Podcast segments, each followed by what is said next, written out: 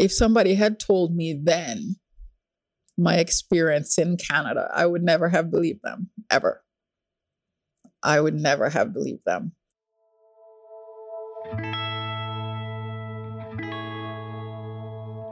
You are listening to Undercurrents. My name is Ken Ogasawara, and I'm part of the community engagement team at Mennonite Central Committee in Ontario. This podcast is an ongoing experiment to find a new way to tell the stories coming from our community of partners, program participants, staff, and others. Undercurrents is brought to you by Kindred Credit Union.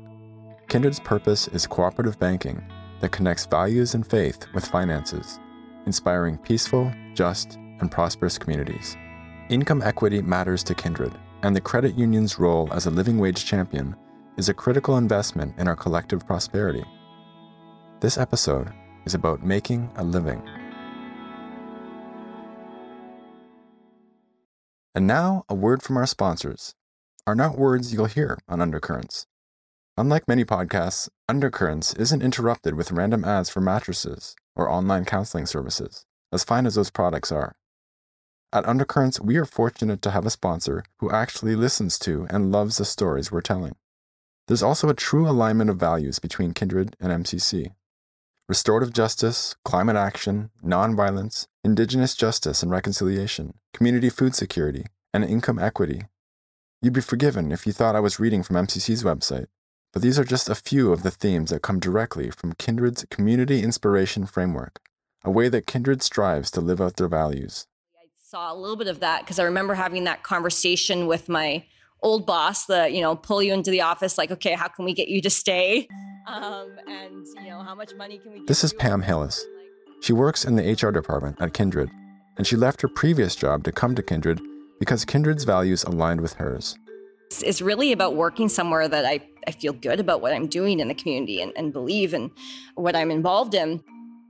Yeah, even then, there I definitely saw those values, and it's just continued to feel richer and richer to me over the you know 15 years that I've been working there. One way in which Pam has directly contributed to enriching Kindred's values has been through her work in helping Kindred and other organizations adopt a living wage in its simplest definition, a living wage is how much full time workers need to earn to support their family and be able to participate in community. We'll hear more about what that means in the second half of this episode, but I also really encourage you to check out the Living Wage Framework in the show notes or Google Ontario Living Wage Network for more information on how the living wage is calculated and what the updated wage is. The range right now in Ontario is between $16.20 an hour and $22.08 an hour, depending on where you live.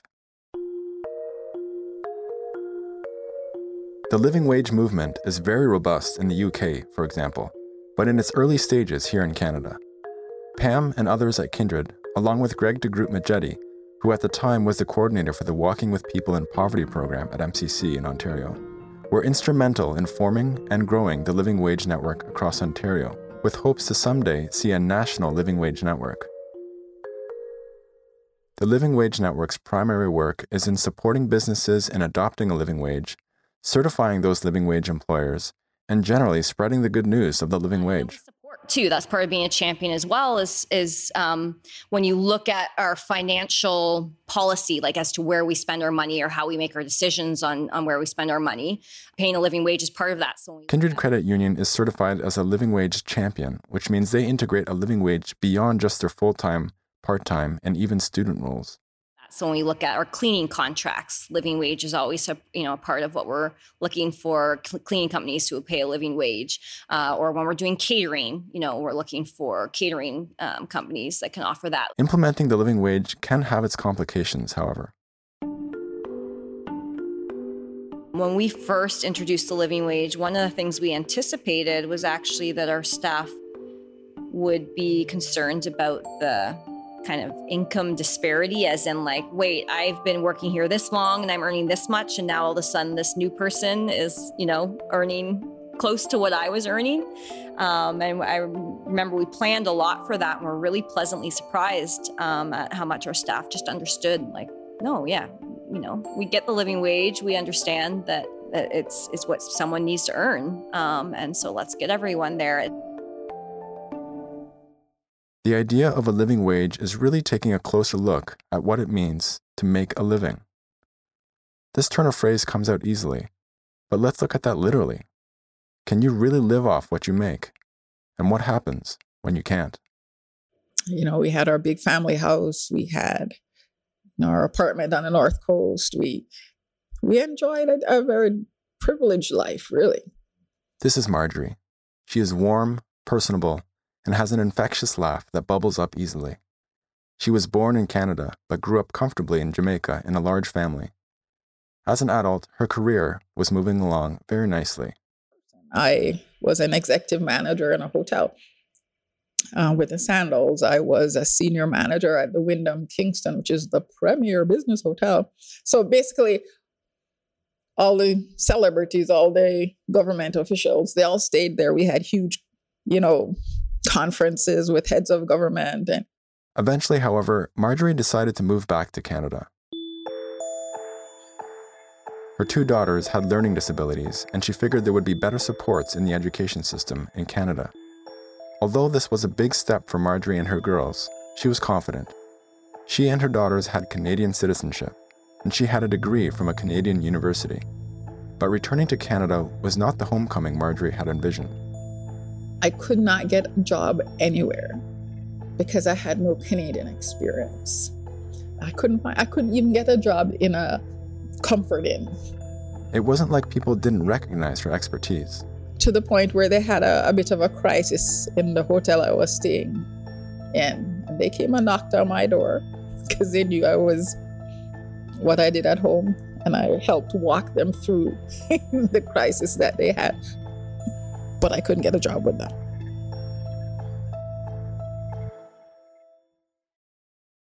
She eventually found work through a temp agency, doing data entry for a heating, ventilation, and air conditioning company.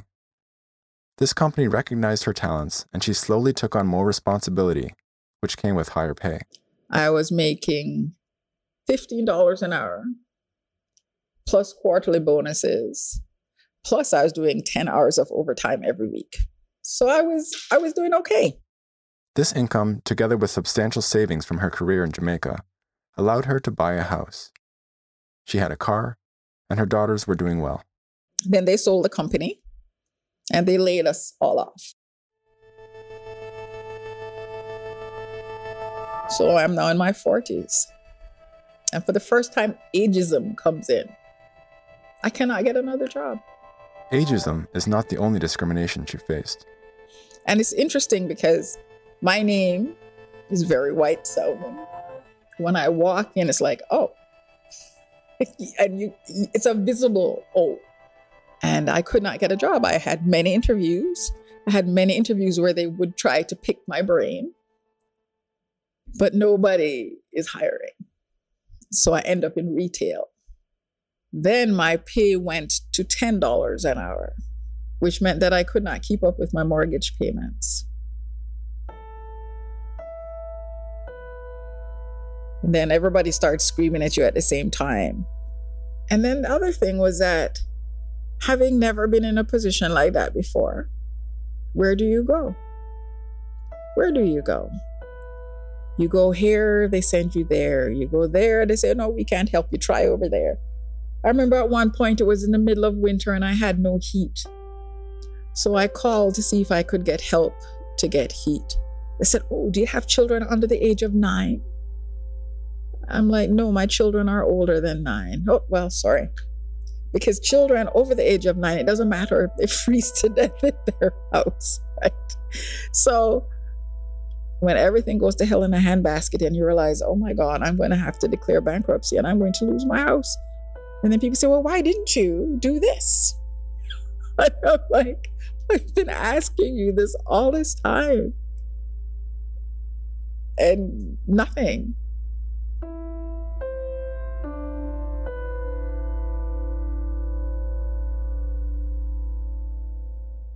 that was very, very tough.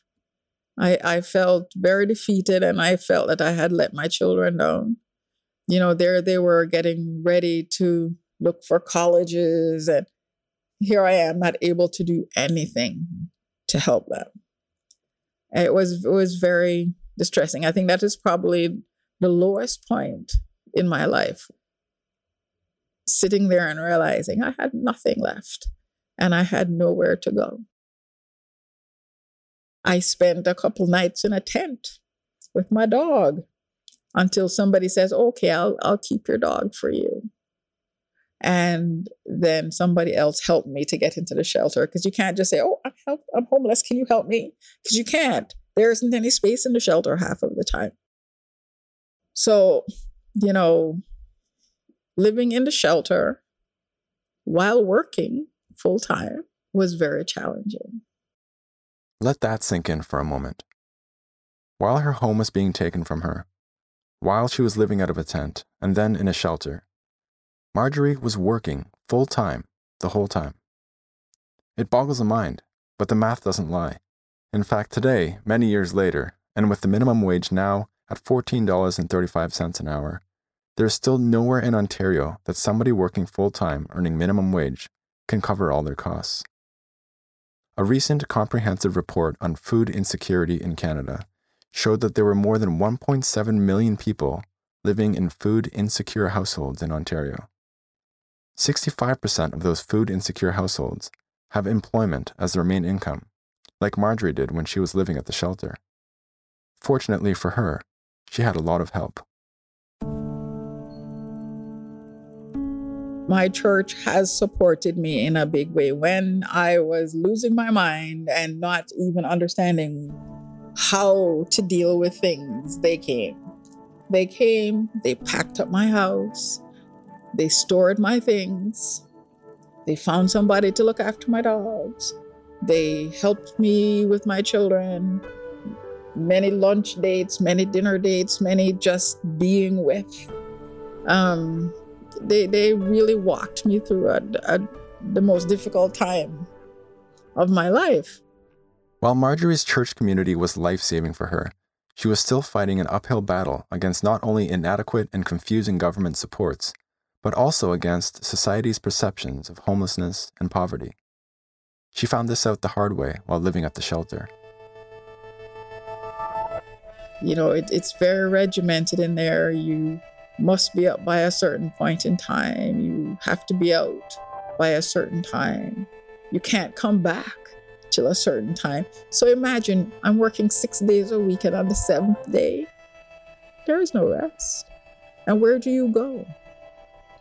You can't stay there. And everywhere you go, because of course you have your things with you, such as they are. So the moment you sit somewhere somebody's going to approach you and say, You're loitering, you need to leave. People's reaction to homeless people look at them, they're always loitering, you know, they're always sitting around somewhere, they're always, where are they supposed to go? They're not welcome anywhere. They're not even welcome in the public spaces. There's always somebody trying to get them to go. But where do they go? They have no home. They have no backyard, they have no porch. They can't stay in the shelter. Where are they to go? What are they to do? You know, it, it was a very illuminating time. And, you know, I you, it was the worst period of my life. But it also opened my eyes to a lot of things and a lot of injustice.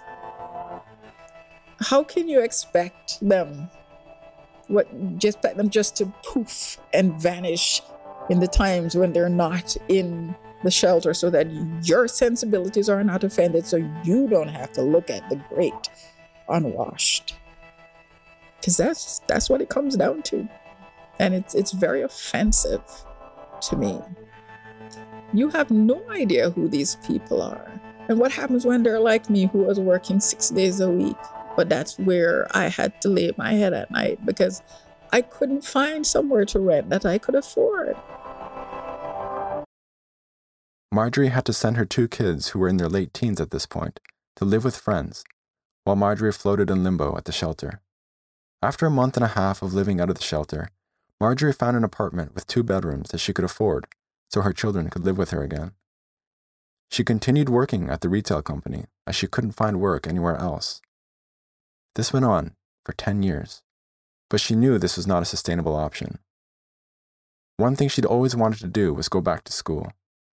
She already had a degree in social sciences, but was looking to hone in on social work. This was a big goal with big obstacles. For one thing, she didn't have any of the prerequisite courses for the social work program. Also, she didn't have any money.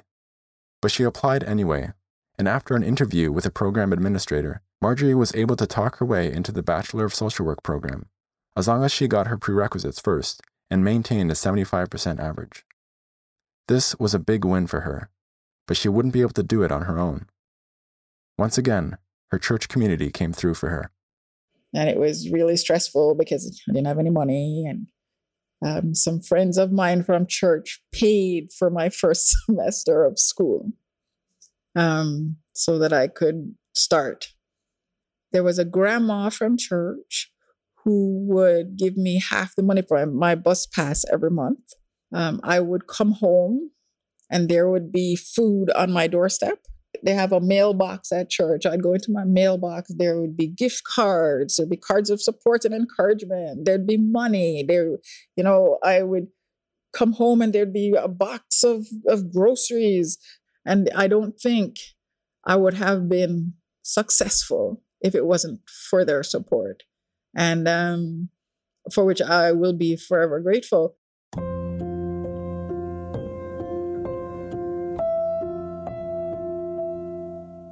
Uh, my faith is very important to me. There is a, a verse in the Bible, and it says, What does the Lord require from you? It says to do justice, to love kindness, and to walk humbly with your God. I will always do justice. It is not good enough to look at it, to wave at it, and to talk about it. You have to do it. And kindness is something we need. And walk humbly because I have nothing to, you know, put myself up and pat myself on the back about. I am as human as they come. I fall and do things just like everybody else. With the support of her church community, Marjorie was close to finishing her degree in social work. There was just one final hill to climb we have to do 720 hours of practicum for this program. And um, one of my mentors at school said, You know, I know exactly where you should do your practicum. And she put me on to the House of Friendship. House of Friendship is a nonprofit based in Waterloo Region that works in food, housing, addictions, and family supports. They're also a community partner of both Kindred and MCC. I met with them and they said, okay, they'll take me on as a student to do my practicum. It was a really welcoming environment. They treated you as if you were staff. Um, Marjorie was loving her placement. she was loving the coursework in her social work program, but she was truly burning the candle at both ends. I was working 44 hours a week at the retail. I did 14 hours with practicum. So I gave up sleep for a year. I would leave home at quarter to seven in the morning. And if I was lucky, I was home by midnight. And then I'd be doing my homework, and then my alarm would go off saying it was time to wake up. but I hadn't gone to bed yet because I'd be working on my papers. I'd be just back out again. It was worth it. It was worth it.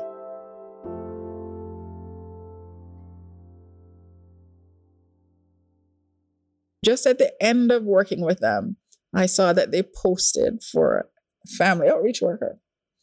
So having no experience in family outreach, but I'm like, man, this looks like a cool job. I wonder if I should, you know, apply. And then I said, you know what, I'll apply so I can get practice with the with the um, interview process because I hadn't finished school yet. And so they called me in for an interview, and I went and I did interview. I came out sweating bullets, going, "Oh my gosh, I better get used to doing these interviews." Man, this is like whew, panel, and you know, it was really something else. And um, and then they called me to tell me that uh, they were offering me the job, and I went, Are you punking me? so it was like, What do you mean? You're giving me the job. But they did. And I'm always laughing because um, our ED says to me all the time, Are you behaving? And I'm like, Heck no. And he goes, See, that's why we hired you.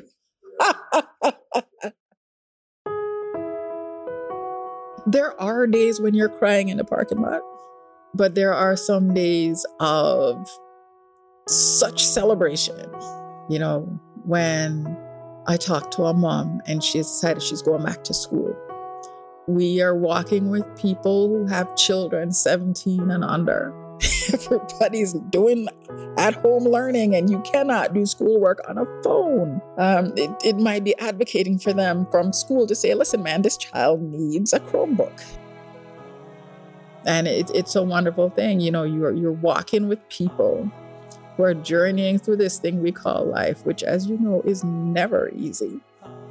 And sometimes there are some spectacular failures, but sometimes there are some spectacular triumphs. And I love my job.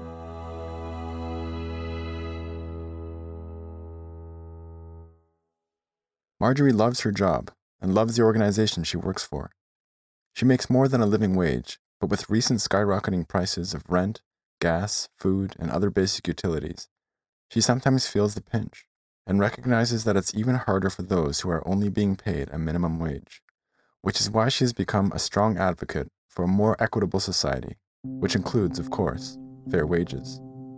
It is so important that we understand what a living wage is. It is a starting point and it's very important. And what's even more important is that we have people joining the wave to say, oh, I'm going to be a living wage employer. We are encouraging people to look after their, their employees well and to give them the tools that they can function.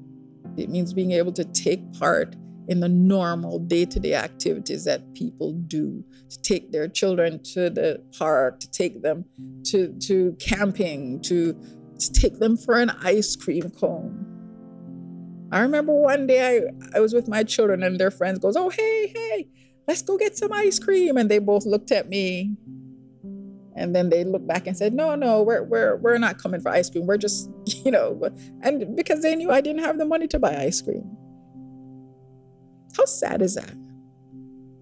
When you work 40 hours a week and you can't buy ice cream for your children. When you have these, you know, the rite of passage, grade A, grade A trip, and the children that can't go. When you have band trips and the children that can't go.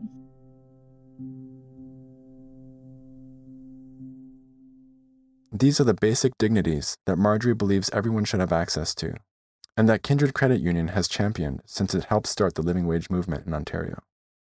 And despite meeting too many people who had fallen through the cracks, and having fallen through those same cracks herself, Marjorie does see glimpses of hope, of a new way of doing things. I had a wonderful conversation um, with a, a lady. She and her husband own a company, and they had a big fight over wages. He did not see why um, they could not just pay minimum wage. And she said, I can't look those people in the eye as they come into work and have to wonder whether they ate today, whether they have the money to get back home, you know, whether somebody is sick and something has happened to them and they can't afford it, but they have to come to work. So they come to work sick. She says, I can't live like that and it and it was a very impactful moment for me because that was when I realized that that you know there are a lot of employers out there who actually care about their workers. I recently read a tweet that reminded me of Marjorie, the depth of her struggles, and how her church community helped her to come through the other side. This writer said, and I quote, Most of what gets shared as heartwarming stories are usually temporary, small scale responses to systemic failure. I wish we found it just as inspirational to make structural changes to unjust systems, but I don't know if our culture knows how to tell these stories. While a systemic failure of an unlivable minimum wage is one thing, the living wage movement is, in a way, an antidote. The story of slow but steady change in how we value work, workers, and business. If you go to the Ontario Living Wage Network website, you'll find page after page of businesses in Ontario who have been certified as living wage employers, nearly 400 in Ontario alone at the time of this writing. Everything from landscaping companies to credit unions to home care companies. Each one has a testimony. One company says, By becoming a living wage employer, we are making a stand against the problem of working poverty. All our workers deserve to make enough to live on. Another owner says, We knew what it was like to scrape by on the bare minimum of wages, to struggle with multiple jobs to make ends meet. We don't forget where we've come from, and will always be committed to treating people well. These are businesses owned by people, people with values, who are living them out as best they can in specific ways, like paying a fair wage. These values, enacted with authenticity, is what drew Pam Hillis to Kindred Credit Union it's what drew Marjorie to House of Friendship, and it's what drew me to MCC. On the flip side of that coin, we all have a role we can play as consumers. We can start actively supporting living wage employers. Just look up the directory on the Ontario Living Wage Network to see who's there. And if you happen to be someone who cares about restorative justice, or climate action, or peace building, or Indigenous justice and reconciliation, or community food security, or income equity, and you're looking to bank with an institution that somehow shares all of those values with you, Kindred Credit Union should be your first call.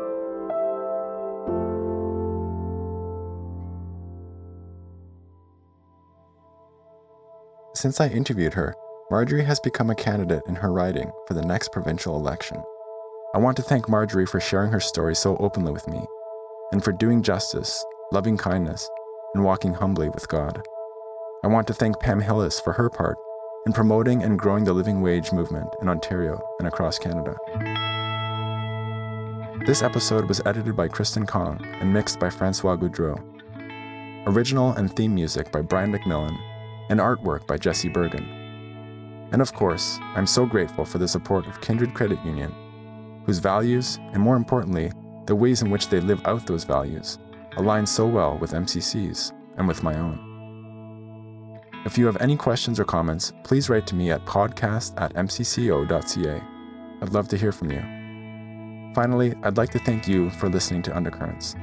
Please subscribe, rate, and review wherever you listen to podcasts, and share with your friends. My name is Ken Ogasawara.